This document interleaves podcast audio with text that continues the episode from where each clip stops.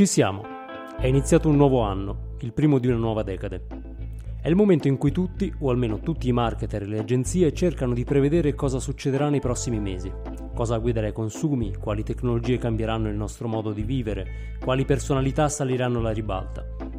Di conseguenza in questi giorni circolano decine di trend report, alcuni un po' banali, altri eccellenti, alcuni streaming siti, altri biblici. Ovviamente fare previsioni è un gioco rischioso e dovremo sempre ricordarci che non sono verità assolute, ma ipotesi. Però possiamo farci un'idea delle forze principali che si muovono intorno a noi, che per comodità classifichiamo come trend del 2020, ma che in realtà definiscono dei movimenti più profondi, più duraturi, evitando i trend più effimeri che sono tanto intriganti quanto inutili. Noi abbiamo ascoltato quello che si dice in giro, ci siamo fatti una nostra idea e oggi ve la raccontiamo. Tu c'hai il bernoccolo, amico mio. Tu c'hai il No, bernoccolo. Non è il caso. Ah, sì. Tu hai capito a che gioco giocavo e mai girato attorno. È per questo che sei arrivato dove sei arrivato. Dio ti benedica, tu c'hai il bernoccolo. No, no. Sì, come no? No. Sì. E invece sì.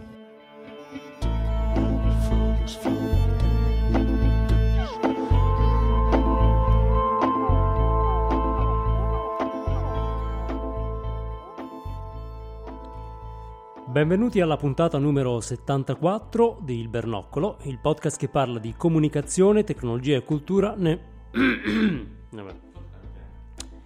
Benvenuti alla puntata numero 74 di Il Bernoccolo, il podcast che parla di comunicazione, tecnologia e cultura nel mondo post-digitale. Questa è la puntata del 10 gennaio 2020. Io sono Andrea Ciulo e qui con me c'è Pasquale Borriello. Ciao Andrea, ciao a tutti e buon anno. Eh sì, buon anno, un anno particolare, insomma, il 2020 è un numero che ha un suo magnetismo, tant'è vero che eh, tanti brand avevano definito la loro vision eh, 2020, adesso al 2020 ci siamo e quindi eh, bisogna fare un po' i conti con le visioni di questi anni. Eh, e come dicevamo è anche ehm, il momento, ma questo non dipende dal 2020, è, qualcosa che eh, vediamo ogni anno, è il momento in cui eh, tutte le eh, previsioni, trend forecast cominciano ad accumularsi eh, virtualmente sulle scrivanie dei marketer, delle agenzie. No? Vediamo eh, report che vengono da agenzie, società di consulenza. Mm, giustamente si cerca di prevedere quello che succederà, di ottenere un vantaggio competitivo o quantomeno di eh, evitare proprio degli errori mh, grossolani eh, o comunque di trovarsi disallineati. Eh, un, um, leggere questi report è un passatempo molto divertente, eh, molti sono anche belli proprio da vedere, eh, chiaramente è anche una seduzione un po' pericolosa, no? perché prima di tutto dobbiamo ricordarci che i trend non sono delle realtà. Uh, sono, come dicevamo, delle ipotesi, quindi uh, qualcosa che viene um, identificato con una certa probabilità, poi ce ne sono di più concreti, di più vaghi, um, lo vedrete insomma anche voi.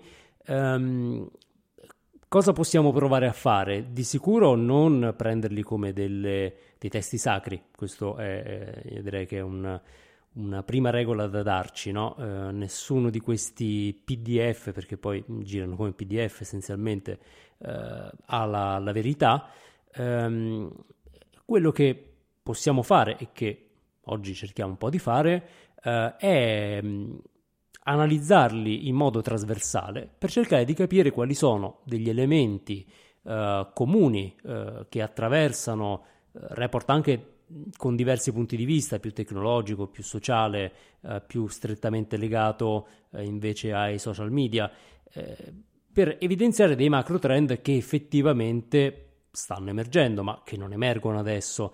Eh, ora poi ci arriveremo a, a, a definirli un po' eh, nel, nello specifico, ma eh, alcuni dei temi che vedo su, su, questi report mh, sono temi che discutiamo da un po', ma non perché siamo particolarmente avanti, eh, semplicemente perché sono eh, già in preparazione da un po' di tempo.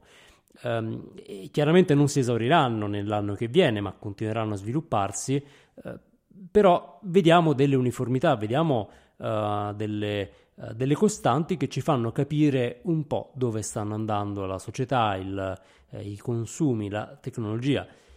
Chiaramente poi eh, la, il vero vantaggio competitivo non, non, viene da qui, verrà dall'analisi che ognuno saprà fare delle singole situazioni e anche dalle soluzioni che sapremo trovare rispetto a questi trend, però eh, di materiale ce n'è veramente tanto, quindi io direi iniziamo un po' a, a divertirci, a spulciare, a, a dirla no. Prima di tuffarci nei, nei report eh, sui trend 2020 vorrei diciamo fare due disclaimer.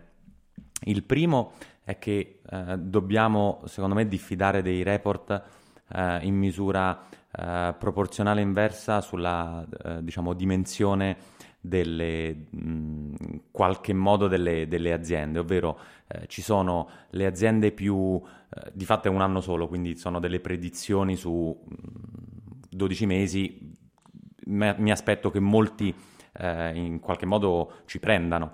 Per cui i più grandi, se, se, se vedete, mh, fanno delle eh, prediction molto facili, molto, che si possono avverare molto facilmente e questa dovrebbe essere un po' una, um, una garanzia che quelle cose sono davvero dei trend, perché di fatto i trend di un anno sono quei trend che sono in qualche modo già in essere, siamo già ormai a gennaio, al 10 gennaio, eh, i trend già, già ci sono. Um, la, la seconda è che di tutti questi eh, centinaia di trend che abbiamo individuato, qualcuno sarà vero. E quindi credo che l'obiettivo sia scovare tra questi 100-150 trend che abbiamo analizzato quali sono più o meno quelli giusti. Credo ci siano, Andrea, delle ricorrenze. Hai già trovato delle, um, delle cose che diciamo su più report e quindi forse quello è già un segnale. Se c'è uno, due, tre che ti dice guarda, quest'anno va di moda il verde, ci credo. Non è il verde quest'anno il colore dell'anno, è il blu Uh, sappiatelo, il blu che rilassa, quindi Pantone ha battezzato il blu come colore dell'anno, però diciamo uh, se ci sono due, tre, quattro indizi è una prova e magari possiamo crederci. Che dici? Beh, eh, sì, eh, ci, sono, ci, sono, effettivamente delle ricorrenze e ci sono anche, aggiungerei, delle, dei trend che confermano eh, e rispondono a una serie di segnali che abbiamo avuto nel corso del 2019 e che quindi sono particolarmente credibili come regola che, che, mm, ci daremo oggi non citiamo tutti i singoli report perché eh, chiaramente diventerebbe un po' una continua attribuzione, ma poi insomma troverete eh, i, i, riferimenti dove è necessario. Mm, una, un primo filone eh, che io direi quasi ovvio ehm, ed è più che altro interessante capirne le conseguenze è quello eh, che alcuni report definiscono della, um, della green pressure, ovvero il fatto eh, che la sensibilità ambientale, eh, la sensibilità ai temi ambientali che in questi giorni stiamo vivendo in modo eh, esasperato, o meglio, giù corretto, diciamo, di fronte al disastro australiano, questo tipo di sensibilità eh, si sta trasformando in pressione sociale. Cosa vuol dire? Eh, che eh, non solo io vengo motivato ad avere dei comportamenti eh, corretti dalla mia sensibilità, e quindi eh, questo riguarda, diciamo così, una, un'elite in un certo modo, ma vengo condizionato dalla vergogna, dallo stigma sociale che viene associato a certi comportamenti. Quindi eh, è di fatto una sensibilità di rimbalzo in un certo senso. Io potrei anche non essere ehm, del tutto sensibile alle eh, cause ambientali, però eh, se le persone mi guardano male perché ho dei comportamenti uh, inquinanti uh, o ad alto impatto, allora questo per me è una motivazione abbastanza forte. Questo tipo di evoluzione, che è principalmente quantitativa, uh, cioè vuol dire che se la sensibilità diventa un fattore diffuso, allora entrano delle dinamiche di uh, peer pressure. Quindi, quindi, questa green pressure è un tema molto forte che vediamo. Uh, in un certo senso è la, mh, la, diffusione a tutta la società di comportamenti che prima erano di una, di una elite. di sicuro se pensiamo anche solo alla visibilità mediatica di Greta in questi mesi, ha contribuito no, a, uh, a, definire un po' cosa è corretto, cosa non è corretto E, e, quello che quindi vediamo, che ho trovato interessante in alcuni report, è legare ehm, anche i comportamenti eh, relativi al consumo, che quindi sono i, eh, i comportamenti virtuosi dei consumatori, a ehm, considerazioni di status. Quindi è, da un lato è, eh, può sembrare brutto dirlo, no? perché non, non, vorremmo che le persone salvassero il pianeta per status sociale, però sappiamo che la ricerca dello status è un motivatore eh, fortissimo e che riesce probabilmente a portare a bordo molte più persone che non eh, un impegno disinteressato. E quindi quello che, eh, che, vediamo è che inizia ad esserci una preoccupazione eh, quasi di immagine personale nelle scelte che vengono fatte. E queste scelte riguardano i consumi che, che, si fanno, i consumi in termini di cibo, di vestiti, di viaggi, di elettronica. Ehm, insomma, l'abbondanza nel consumo eh, è stigmatizzata. Questo eh, inizia ad essere interessante perché ehm, probabilmente c'è anche una, una tendenza a consumare meno che diventa qualcosa di sociale e condiviso. Eh, questo per, per, i brand è un tema non da poco. Tutti abbiamo in mente ovviamente eh, Greta che punta il dito contro di noi e dice avete fatto un casino, è tutta colpa vostra. Io penso che per quest'anno addirittura la pressione, eh, diciamo... Eh, che, mh, che, sentiamo dall'esterno sarà inferiore rispetto alla pressione che sentiamo dal di dentro, cioè ci auto, eh, forse cominceremo ad autogiudicarci, cioè le scelte di consumo, eh, di acquisto, eh, di diciamo un po' tutte le scelte che hanno a che fare con l'impatto che abbiamo, eh, secondo me saranno giudicate da una nostra, cominceranno ad essere eh, giudicate da una nostra vocina eh, interna, eh, ovvero c'è una tale pressione dall'esterno che probabilmente abbiamo ormai introiettato una, un senso di responsabilità che finalmente eh, sempre più persone cominciano ad avere. Non, non dobbiamo immaginare eh, Greta con il suo eh, giubbino giallo che punta il dito contro di noi, cioè ci sentiamo in colpa già da soli. E questo potrebbe essere, soprattutto per la comunicazione e per il marketing, veramente una spinta notevole. Non, non, vogliamo sentirci dire da qualcun altro hai fatto il cattivo perché già noi ci sentiamo un po' cattivi. Ti dirò di più, forse verrà visto male un atteggiamento eh, più aperto, più accondiscendente da parte dei brand, cioè eh, è tale la pressione che abbiamo ricevuto negli scorsi 12 mesi in termini di responsabilità di quello che sarà poi il mondo nel 2030, perché iniziamo una nuova decade e quindi eh, ci chiediamo come sarà nel 2030, abbiamo 10 anni per risolvere alcuni problemi, per tirare il freno a mano e eh, bloccare dei cambiamenti che sembrano andare diciamo nella direzione sbagliata. Ecco, forse addirittura per un brand, per una realtà che comunica, bisognerà stare attenti a non essere eh, troppo poco esigenti da, da, parte del proprio pubblico, del proprio target, perché quel pubblico comincia a essere tanto tanto esigente con se stesso. Eh, la spinta dal basso penso che sia anche questa, non è soltanto la Greta, anzi credo che sempre meno sarà appunto la, la Greta della situazione a puntare il dito, quanto noi stessi cominciamo ad avere una, eh, veramente la, la voglia di di fare qualcosa in più ed essere più esigenti con noi stessi. È un po' eh, i buoni propositi dell'anno, penso che questa volta veramente saranno più solidi rispetto agli anni precedenti, un po' perché ci sembra di avere dieci anni davanti e quindi di dover fare qualcosa di importante.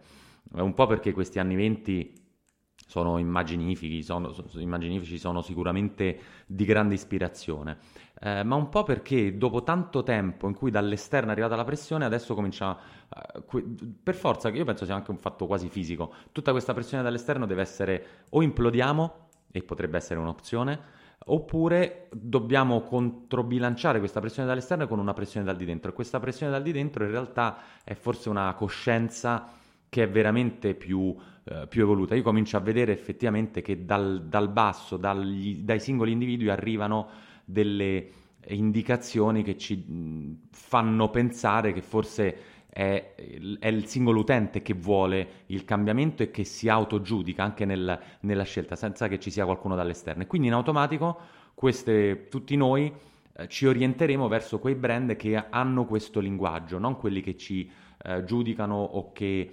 eh, non ci giudicano, ma quelli che hanno un po' il nostro stesso uh, feeling, la nostra stessa vibrazione, direi, no? Uh, quindi credo che questa presa di coscienza è anche molto e poi lo sappiamo, la, la, voce giudicante dal di dentro è molto più potente di quella dall'esterno, cioè se io mi, mi, mi, giudico male sto male con me stesso, se c'è qualcuno dall'esterno che mi giudica male basta che chiudo, spengo, non, non lo ascolto più e, e, sto bene. Quindi questo trend è, è, interessante, come lo definiresti però, con due parole? Um, rubo da, da, da, da uno dei, dei, report che citiamo uh, perché trovo interessante il neologismo ed è quello della unconsumption, la, la riduzione del, del, consumo, lo status del non consumo. Però ci vedo anche un altro tema, um, non per non rispondere alla tua domanda, ma perché uh, confligge con una cosa di cui abbiamo parlato molto negli anni scorsi.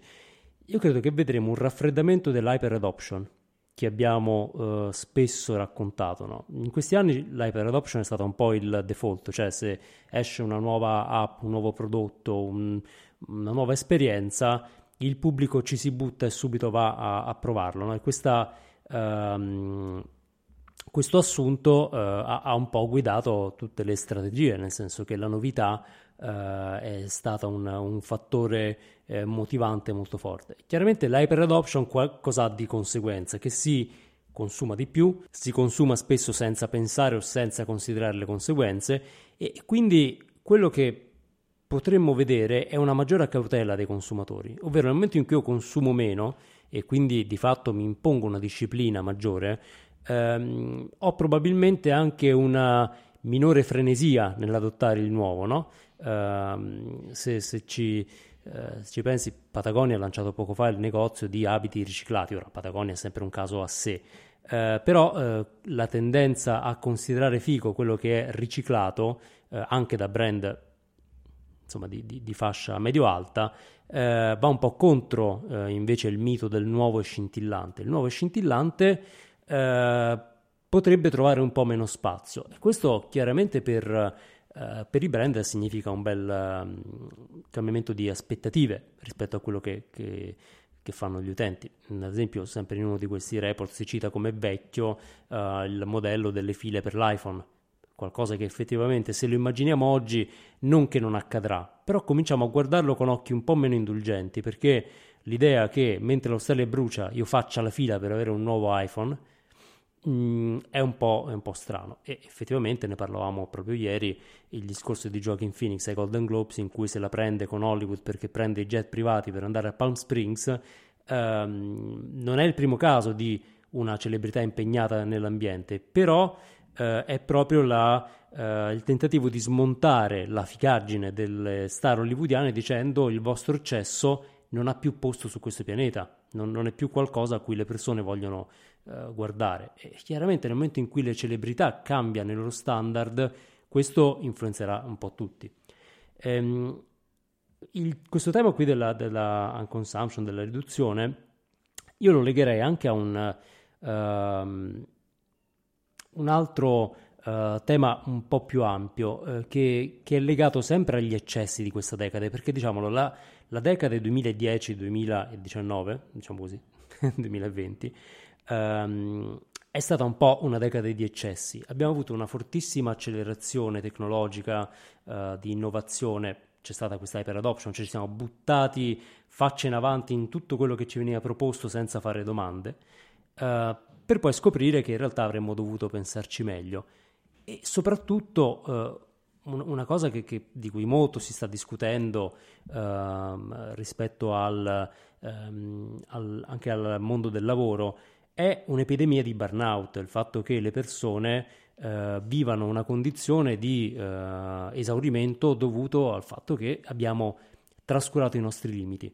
Ecco, l'impressione che ho eh, è che invece in questa decade andremo a riprendere la persona come misura eh, di tutto, ma in che senso? Non tanto messa al centro in modo generico, questo si dice da, da molto, ma i limiti biologici delle persone. Eh, faccio un esempio, in questi giorni c'è il SES di Las Vegas, no? eh, quindi abbiamo i feed intasati di uh, novità tecnologiche, di videini carini, di uh, schermi ricurvi, così.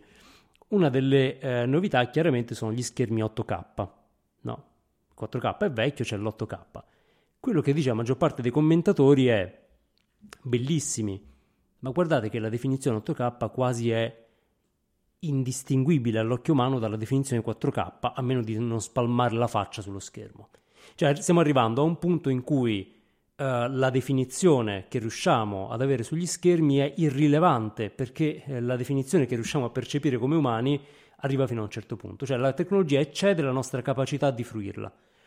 E questo vale per molti ambiti, se ci pensiamo anche all'infinità di connessioni che ci offrivano i social network, eccede la nostra capacità di gestire una comunità uh, di contatti rilevanti e stiamo cominciando a rendercene conto. Um, la quantità che è stata resa possibile dalla tecnologia eccede la nostra uh, capacità. Questo vale anche per le informazioni. Ci sono più informazioni, ma noi non riusciamo a digerirne più di così. Mm, ne abbiamo parlato varie volte no? del fatto che c'è un plateau ovvero la quantità di contenuto che viene creata, va a sbattere contro un soffitto che è la nostra capacità di consumarlo. Noi a un certo punto può anche decuplicare il contenuto ogni giorno, avere, possiamo avere un 5G che ci fa scaricare sempre più roba, ma poi noi questi siamo. E, e ammettere i nostri limiti, io credo che sarà uno dei più grandi eh, compiti che avremo eh, dal 2020 in poi.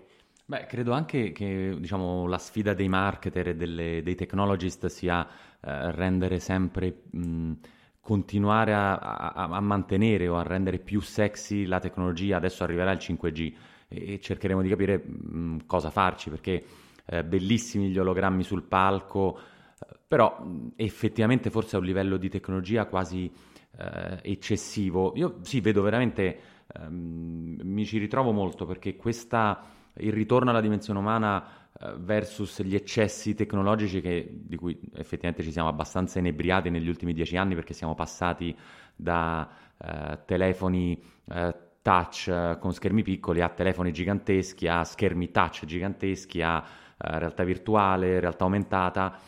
Quindi forse un, diciamo, la sobrietà nel consumo è anche una sobrietà in termini di tecnologia, in termini di quello che può fare effettivamente l'essere umano con tutti questi eh, aggeggi. Eh, credo che uno dei grandi protagonisti degli ultimi anni del, della, eh, eh, della, tecnologia è stato Alexa, che è un, una tipologia, ne abbiamo parlato negli scorsi, scorse puntate del podcast, che è quasi, non dico invisibile, ma diciamo non è ingombrante. Sta lì, eh, ogni tanto si illumina, ti risponde Uh, se parte da sola è un po' inquietante, quindi deve stare zitta il più possibile, però è una, una tecnologia che non sovrasta le capacità uh, umane, non è troppo, non è eccessiva, non, non ha nulla di eccessivo effettivamente Alexa. E, ehm, e, questo è interessante perché questa storia un po' del cliente al centro, eh, io ogni volta che penso al cliente al centro, l'essere umano al centro, al centro lo penso al centro di un mirino, cioè al centro è, è circondato è, terrificante che, che, che, dobbiamo essere messi al centro, cioè al centro di cosa? Di, di, di armi, al centro di, di, cioè ci puntano tutti eh, le, le, armi della comunicazione contro per farci qualcosa e non è per forza positivo. Quindi forse legherei, eh, e, e, vedo che altri trend che ha intercettato sono legati a questo, quest'idea del, eh, del um, diminuire un po' sia i consumi sia eh, l'inutile in termini di tecnologie, in termini di scelte, eh, anche un po' alla voglia di non essere poi così tanto al centro, cioè non metteteci al centro, non, um, non cercate di sfruttarci in tutti i modi, cioè questo, eh, Andrea un po' ne abbiamo parlato eh, offline, non, eh, non durante eh, le puntate del podcast di questo New Train Manifesto, non, non, non, un, un giudizio, non voglio dare un giudizio, però ci sono delle cose, delle tesi interessanti eh, riprende un po' il Clue Train manifesto di vent'anni fa e cerca di aggiornarlo. È stato scritto ehm, dai ragazzi del primo anno della scuola Holden di Torino e ci sono un po' di tesi, al di là di come è scritto, se le tesi sono interessanti o meno, però ce ne sono due o tre che effettivamente ci dicono un po', ok, basta usare tutti i dati contro di noi, dateci mh, i nostri giusti spazi in termini di privacy e devo dire, eh, quest'anno tu mh, citavi appunto la fiera a Las Vegas, è tornata anche Apple come, come sponsor, però non per portare mh, il nuovo iPhone, non l'ha mai fatto effettivamente, o un nuovo computer per per videogame o chissà cos'altro, ma per partecipare a una serie di panel sulla privacy. Ora partire sulla tecnologia dal lato privacy è una, un riduzionismo, è un uh, limitiamo, torniamo a una dimensione più umana e Apple ha cercato di occupare uno spazio nell'ambito dei giganti tecnologici per difendere un po' la privacy e quindi per fare meno la, questa cosa della differential privacy è un po' ok, prendiamo meno dati, teniamo dati in locale solo per l'utilizzo che ne devi fare, non, non ti spammeremo di, di, cose. Pensa anche al,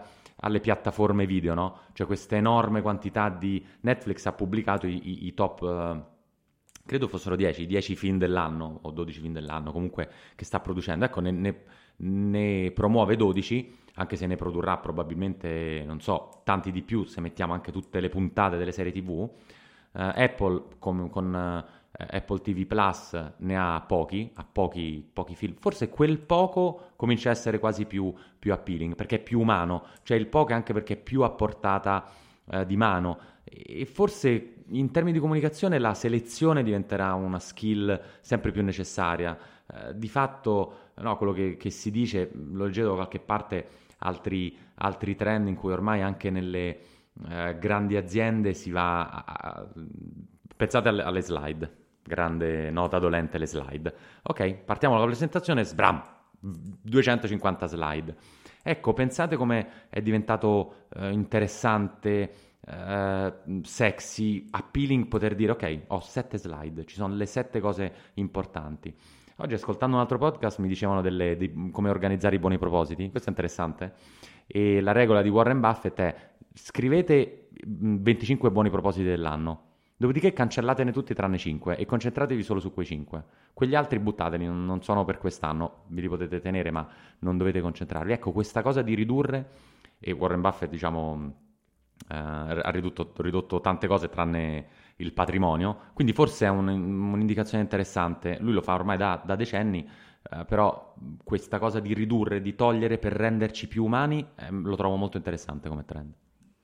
Sì, eh, è, proprio ritrovare una, una, nostra dimensione in cui ci sentiamo a, a nostro agio. Quando parlavi di, di, Netflix, la situazione classica, quasi parodiata, per cui si cerca di guardare Netflix e si passa la, cerca- la serata a scorrere il catalogo, no?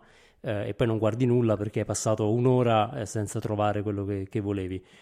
Ecco, quella situazione che prendiamo così molto con ironia, in realtà è proprio un esempio del nostro limite, eh, una, un caso di probabilmente paralisi da, scelta che però segnala come ci sia troppo, uh, c'è veramente troppo e quindi eh, è un po' l'anno, la decade, non so come definirla, della riduzione riduzione eh, per tornare in una zona di, di comfort.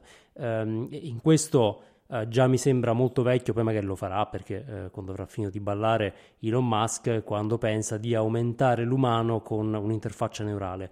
Ecco, assolutamente no, non è l'umano che deve uh, trasformarsi per stare dietro alla tecnologia, ma è la tecnologia che deve frenare, sembra un, è un po' tabù dirlo, no? Frenare la tecnologia, frenare le possibilità per dare agli umani lo spazio per respirare. E in questo ci sono altri, mh, altri trend che poi effettivamente sono tutti legati, ma per questo uh, io credo siano uh, interessanti, no? perché rispondono a un, uh, a un, movimento macro, che è un movimento, diciamo così, di ritorno del pendolo, no? gli eccessi degli anni 10 e il ritorno degli anni 20 eh, in cui sembra che torneranno, eh, o meglio diventeranno più popolari le comunità digitali chiuse, piccole. Eh, questo ci rimanda un po', in realtà, non tanto a una, una novità enorme, perché ci rimanda un po' alle origini eh, di Internet, in cui rispetto a Uh, le mega piattaforme uh, informi no? Com- come Facebook in cui uh, ci sono tutti, io mi espongo a tutti e vivo uno stress fortissimo perché eh, mi sento esposto, nudo di fronte a tribù nemiche. Eh, ecco, non vogliamo più vivere questa, eh, questa fatica, ma vogliamo ricostruire delle comunità dissimili in cui ci sentiamo sicuri nell'esprimerci, nel confrontarci, in cui troviamo magari anche contenuti eh, di valore.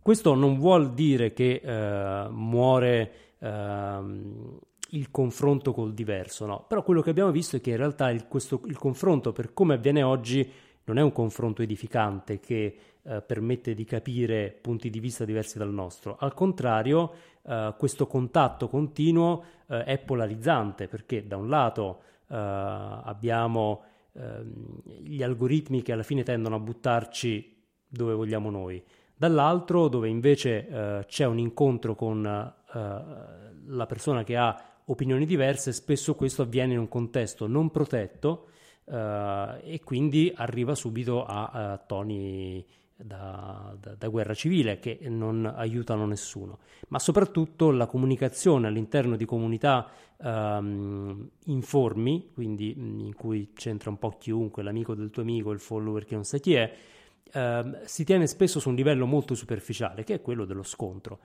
Quello a cui aspiriamo invece è avere delle comunità in cui si parli di qualcosa che ha valore, eh, si partiva da lì, no?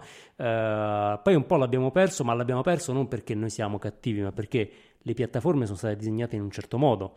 Eh, sta tornando la voglia di creare valore negli scambi online, quindi di dare alle nostre comunicazioni un significato e questo vuol dire creare gruppi più chiusi. Sì, che poi se pensiamo un po' come è nato tutta questa storia del, del, social, negli anni 80, primi anni 90, io mi ricordo, primi anni 90 c'erano le BBS, i mh, bollettini eh, online in cui c'erano sostanzialmente dei thread di, di, conversazione che coinvolgevano poche persone. Ecco, mh, mi aiuta a cercare di capire, e sono curioso anche mh, qual è la tua idea, quanto è piccolo in termini di comunità, cioè quante persone. Ora penso ai gruppi WhatsApp dei delle scuole.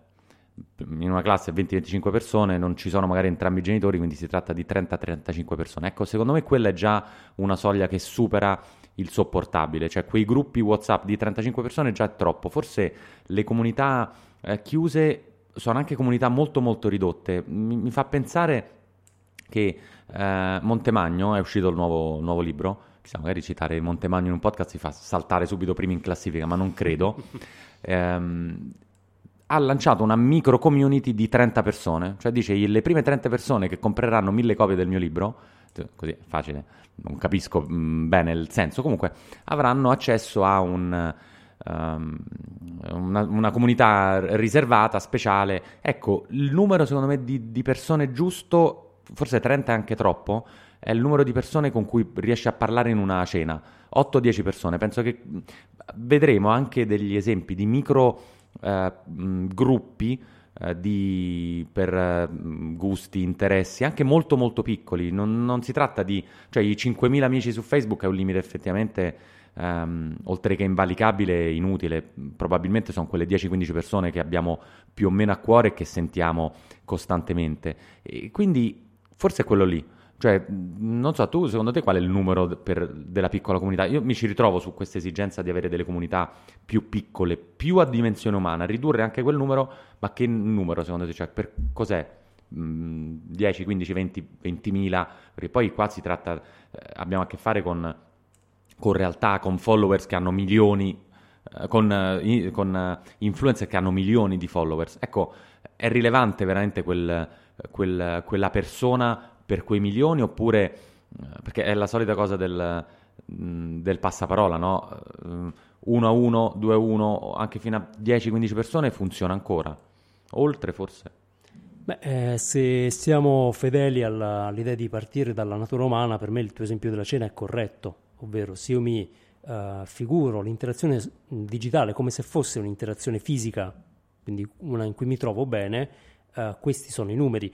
C'è anche da dire un'altra cosa, um, io credo che conti anche la frequenza di interazione. Il gruppo della scuola, ad esempio, uh, che è diventato un po' uno spauracchio, um, ha la caratteristica per cui tutti si sentono in dovere di intervenire sempre. Quindi uh, è un gruppo in cui già sono tante, 35 persone, in più tutte intervengono in modo peraltro molto disordinato su ogni tema. Eh, altri gruppi che magari sono gruppi di interessi più specifici e magari in cui c'è anche meno coinvolgimento emotivo perché non si parla de- dei figli, ehm, possono forse supportare più utenti che si attivano però in gruppi più piccoli a seconda delle conversazioni, quindi quello che avveniva un po' nei forum. Eh, è chiaro che noi avremo dei gruppi che sono gruppi di conoscenti eh, e dei gruppi che sono invece di persone che non conosciamo ma che condividono un interesse. In questo mh, lo vediamo che ad esempio su, uh, Uh, su alcuni gruppi Facebook o anche su Twitter dove non si creano gruppi ma spesso informalmente si creano dei feed che sono molto, uh, diciamo, molto tematici, si riescono a creare delle connessioni um, umane, diciamo così, un po' più rilevanti, intorno però a dei temi, a degli interessi.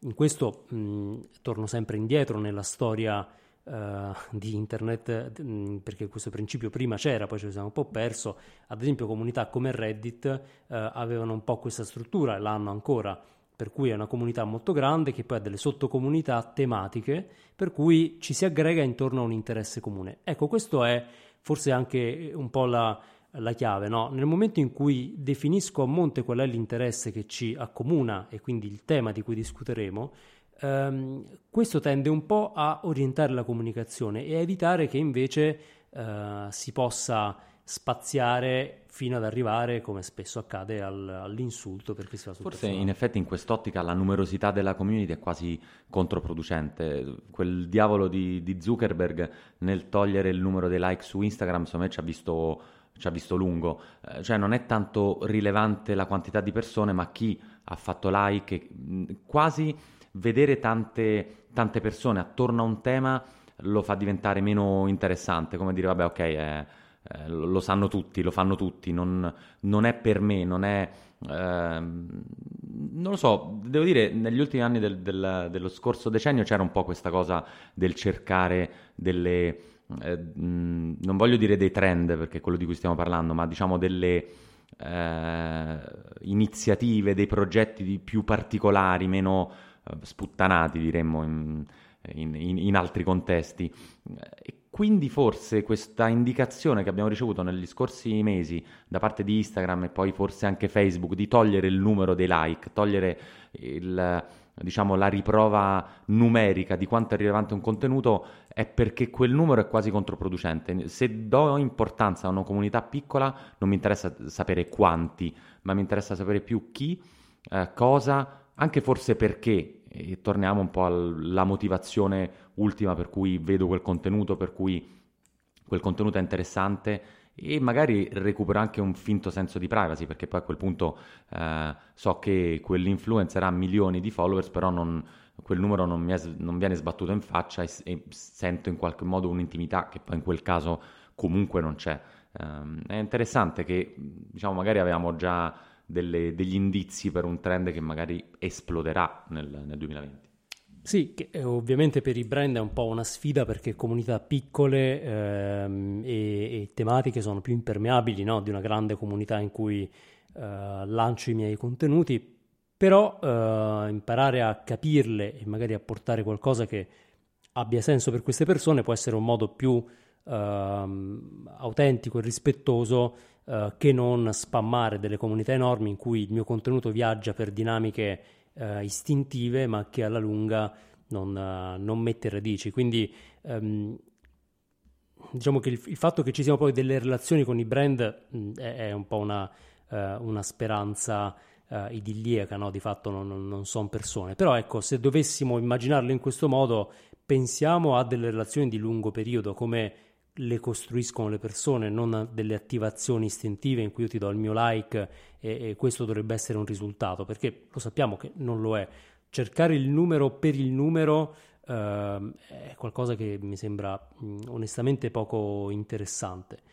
E un altro tema in cui sembra che ci sia una uh, nuova attenzione a, a, uno scambio quantità versus qualità è sui contenuti, um, ovvero proprio perché siamo inondati di contenuti eh, e sono per necessità dei contenuti eh, anche molto piccoli, molto superficiali, no? perché bisogna alimentare la macchina, eh, è interessante che sembra esserci invece una tendenza a tornare a contenuti un po' più profondi. Um, io lo vedo molto, ad esempio, su Twitter, dove sta prendendo piede sempre di più l'utilizzo dei thread, cioè va bene la forma eh, da 280 caratteri perché mi impone eh, una sorta di mh, mm, una sintesi e una, mi dà una cadenza, però all'interno di questo sistema così sintetico uh, voglio approfondire, no? cerco di offrire un ragionamento che è un po' più approfondito e questo viene premiato rispetto a quello che è il tweet singolo che di fatto è una prova di brillantezza. Raramente un singolo tweet offre un valore, uh, offre un, uh, un barlume immediato di dopamina per cui quanto sei divertente ti metto il like. No? Questo tipo di interazione, cioè il, la, l'approvazione superficiale è qualcosa che potrebbe invece cedere il passo e nuovamente io penso alle origini del web, parlando di questo, a contenuti che hanno più valore, più profondi, che hanno richiesto più tempo per essere creati, quindi ovviamente meno contenuti, ne consumo meno ma mi aspetto di più. Un'altra cosa che, che si, si dice infatti è che c'è una tendenza maggiore da parte degli utenti a dare valore ai contenuti. Cosa vuol dire? Anche essere disposti uh, a pagare per i contenuti, uh, a finanziare ad esempio, e qui mh, c'è l'esempio di Patre- Patreon, il, la piattaforma che permette di finanziare creatori di contenuti in modo um, diciamo crowdfunded, quindi io faccio un podcast, non questo che è gratuito, ma posso chiedere ai miei ascoltatori di supportarmi uh, un po' come poi avviene su Kickstarter, no? cioè l'idea che le persone sono disposte a dare un piccolo sostegno a chi crea contenuti di valore, perché il contenuto gratuito ma uh, insulso ci ha un po' stancati. Uh, questo per i brand è molto rilevante perché uh, chiaramente lo diciamo da tempo, no? ma il fatto di pensare i contenuti come un, um, un, qualcosa che va prodotto in quantità e quindi di cui va creato un fuoco di fila solo per, uh, per fare rumore, um, ecco, questo tipo di, di, strategia ha poco senso.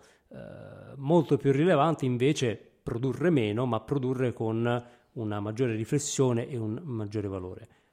Sì, io penso che tra l'altro anche su questo avevamo qualche, eh, qualche in, in, indizio. Mm, pensa al, al successo delle, eh, delle, serie TV rispetto, rispetto, ai film. Non è solo la vittoria della TV sul cinema, perché eh, stavo rivedendo uno dei trend 2019 era il ritorno al cinema, mm, non è stato così, mi dispiace.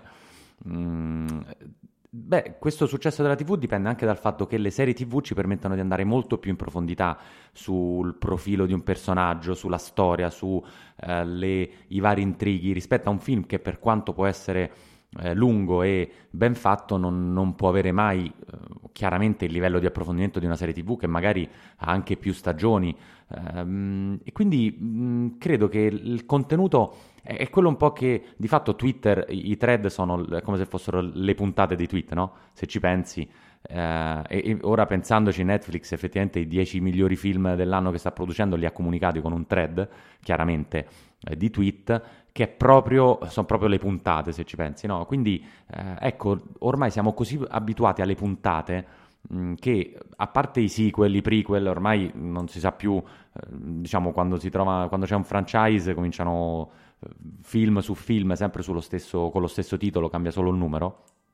Ecco, in realtà la serie è diventato il modo in cui noi eh, guardiamo, guardiamo, consumiamo, leggiamo la serie quindi di tweet, la serie tv ovviamente, eh, la serie di contenuto, non è un caso che Medium per esempio, che è un, una piattaforma di contenuto anche a pagamento, uh, fornisca le series, cioè dei contenuti che si approfondiscono, non sono aggregatori ma sono proprio pu- più puntate di uno stesso contenuto. Pensa alle piattaforme di e-learning, sono tutte serie, sono tutte diciamo puntate in cui puoi anche consumarne una, ma in realtà la vera esperienza di contenuto sono eh, n, ora, eh, n, n, singoli pezzi di contenuto. Ora spero che non, non rinascano le web series, se c'è qualche marketing in ascolto per favore non fate web series, basta, non, non vogliamo le web series dei brand, però ecco quest'idea del contenuto che posso consumare in modo più profondo rispetto a un singolo, uh, un singolo post, un singolo articolo,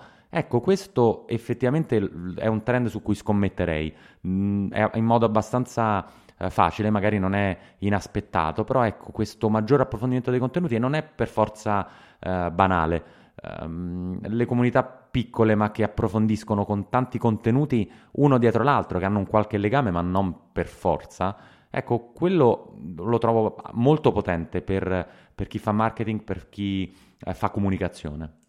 Beh, anche perché spesso si dà, tra virgolette, la colpa all'utente, no? Mm, diciamo, uh, le persone hanno perso la capacità di mh, prestare attenzione.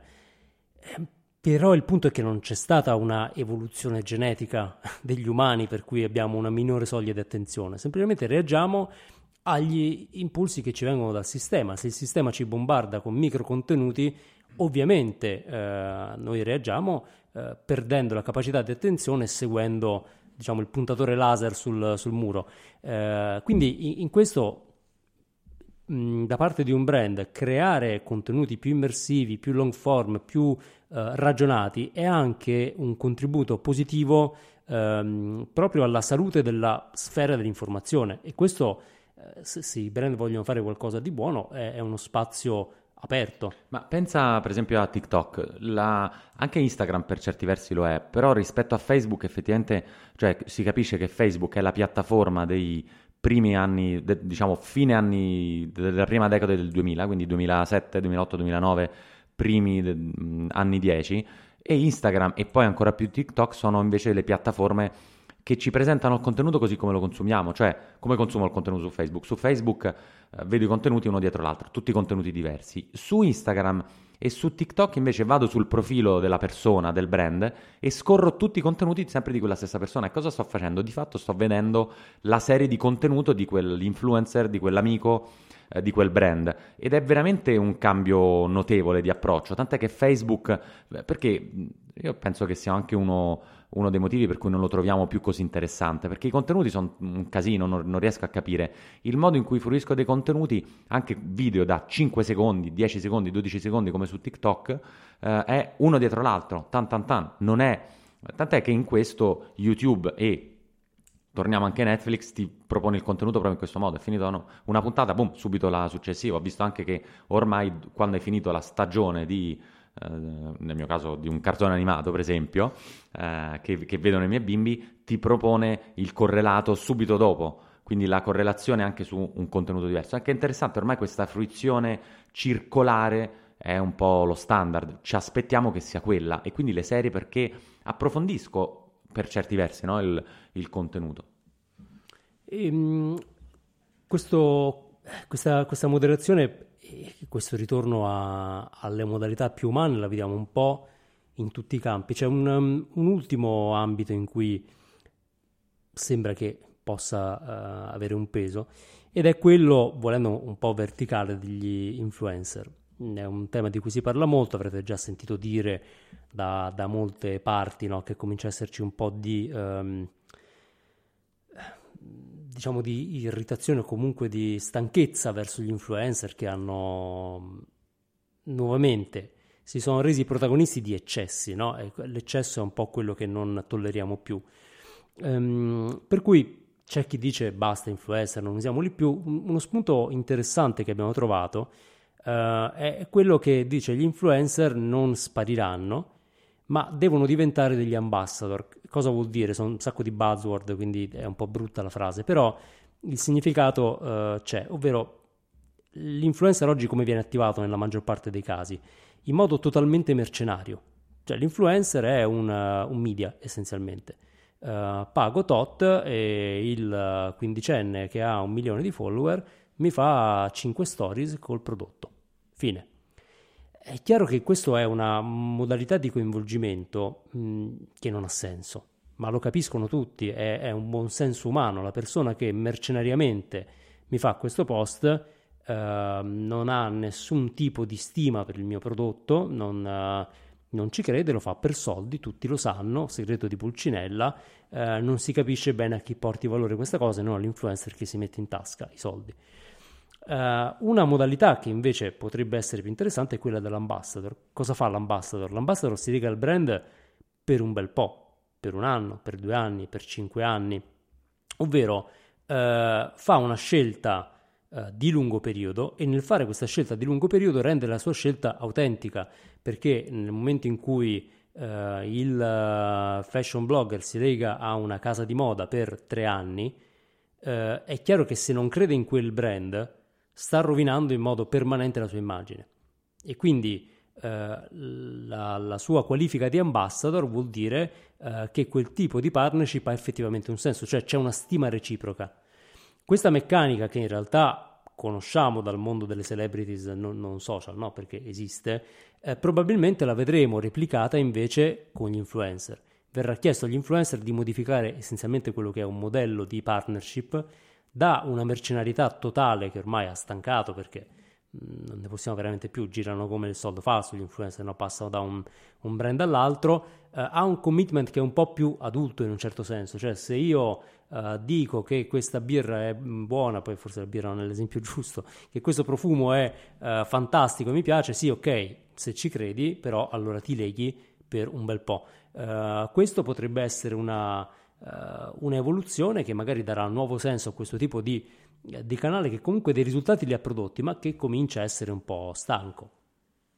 Sì, effettivamente se pensi anche a esempi di, di, di grandi fail dell'anno scorso, eh, penso al compleanno della Ferragno, era di Fedez, lì al... Ecco, quello forse aveva tutti i problemi eh, che, che, che, abbiamo evidenziato e che i trend 2020 forse eh, superano. Eh, cioè era fatto un, un compleanno in, una, in, un supermercato di un brand, diciamo, e probabilmente non è il supermercato in cui vanno, eh, sempre che vanno al supermercato, tutti i giorni la Ferragni e Fedez. Eh, hanno sprecato una quantità di roba incredibile, era molto falso ed era spammato su una community infinita. Ecco, diciamo nel 2020 quella stessa cosa eh, magari dovevano farla nel pizzicagnolo sotto casa, um, dirlo in una stories uh, che poi scompare privata e non fare un video che guardano milioni di persone. Uh, magari mh, mm, è il posto dove davvero vanno a comprare le cose che, uh, le cose che mangiano. quindi mh, mm, effettivamente un po' il ruolo, io me lo auguro perché diciamo ormai gli influencer sono trend da dieci anni e addirittura ci sono i trend dell'influencer marketing, c'è un report verticale sul, sui trend dell'influencer marketing, cioè proprio i trend del trend, che è diciamo il massimo, forse non, non ci sarà, non c'è nulla dopo chiaramente i, trend dell'influencer marketing. E, ed è molto più, penso, molto più solido per i prossimi dieci anni ragionare per un brand in termini di eh, ambassador, ovvero se decidi di eh, abbracciare il mio prodotto, la mia marca, lo usi davvero, eh, la mia macchina, il mio telefono, eh, anche il mio supermercato, e, e, però diventa il tuo, cioè mi lego veramente in modo anche autentico. Ecco, questo eh, potrebbe fare una bella pulizia tra, eh, tra, l'influencer marketing, tra le partnership a pagamento e magari farà anche, non so, nascere una serie di Um, attività di, di, di, di, influencer un po' più spontanee perché è innegabile, diciamo, sui brand, tra l'altro ci sono alcuni brand che in qualche modo vengono scelti dagli influencer al di là dell'accordo economico. Ecco, forse mh, quei brand, eh, diciamo, sono quelli a cui ispirarsi in termini di eh, prodotto, in termini di racconto. Se un brand viene utilizzato al di là del fatto da un influencer o da un... Uh, al di là del fatto che ci sia una sponsorizzazione, ecco forse è la direzione, direzione giusta. Mi, mi, mi, viene da pensare che vorrei liberare un po' gli influencer da questo obbligo di utilizzare eh, quella marca di telefono se in realtà eh, preferiscono quella concorrente. Influencer, liberatevi per il 2020, siete assolutamente liberi, non eh, cedete a nessun, ehm, nessuna sirena, nessuna eh, adulazione da parte dei brand, nessun assegno, per essere più chiari eh, ma scegliete i prodotti che davvero vi piacciono. Dopodiché, a quel punto, quei prodotti che usate realmente ne potete anche diventare ambassador, potete anche essere pagati per utilizzarli, beati voi, uh, però diciamo libererei un po', ecco, mh, mm, io provo un po' di tristezza per l'influencer della scorsa decade, quindi mi piacerebbe che si liberassero un po' da questa necessità di essere pagati decine di migliaia di euro per fare qualcosa che non amano fare, perché poi un po' si vede cioè la Ferragni era un po' triste lì dentro, cioè ma chi gliel'ha fatto fare di andare in quel... Um, non so se si tiravano dei pandori, si, no, non so, sprecavano frutta, roba, perché? Perché devi essere così triste? Eh, siete giovani, siete dei bei ragazzi, avete un, bel bambino, forse ne avranno anche un altro, non lo so, non sono aggiornatissimo, però magari uno dei trend 2020 sarà i figli degli influencer, forse quello già c'è. E, ehm, e quindi un, un, po' di libertà, per, iniziano una, una, una, nuova decade, un po' più di libertà magari fa, farebbe bene anche a loro. Beh sì, l'augurio è di tornare un po' più umani, eh, come probabilmente faranno tutti, e quindi volendo un po' concludere, ecco, avete capito che la forza principale che vediamo è proprio un ritorno a quello che ci fa stare bene, quindi Uh, nessuno vuole più forzarsi di essere qualcosa che non è o di uh, fare qualcosa che non riesce a sopportare, ma cercheremo tutti un po' più una zona di comfort, quindi non superuomini uh, lanciati alla rincorsa della tecnologia, ma persone normali che adottano il buonsenso e la propria misura per decidere cosa va bene e cosa non va bene. È chiaro che questo avviene in un contesto in cui le tecnologie, e questi sono altri trend ancora, stanno esplodendo e si stanno moltiplicando. Però non le considereremo probabilmente buone solo perché esistono e uh, i vari video un po' uh, ridicoli che arrivano dal SES di Las Vegas di tecnologie totalmente inutili uh, non fanno che confermarlo, ma cercheremo un senso un po' più concreto a, a quello che facciamo. Abbiamo tante tanti problemi da risolvere, mh, mm, alcuni enormi, e quindi ci concentreremo forse un po' più su quelli che non uh, sulle ultime novità. Bene, per oggi è tutto, grazie per essere stati con noi. Ricordate di iscrivervi a questo podcast su Apple Podcast o su Spotify e poi di seguirci su ilbernoccolopodcast.com e su Instagram. Se questa puntata vi è piaciuta, questa insomma la puntata sui, sui trend eh, può interessare a molti, quindi fatelo sapere a tutti, eh, potete aggiungere una recensione su Apple Podcast, date un voto eh, da 1 a 5 stelline oppure aggiungete anche eh, un commento. Condividete chiaramente la puntata eh, se, se, volete e in quel caso ricordatevi di usare l'hashtag il bernoccolo. Alla prossima!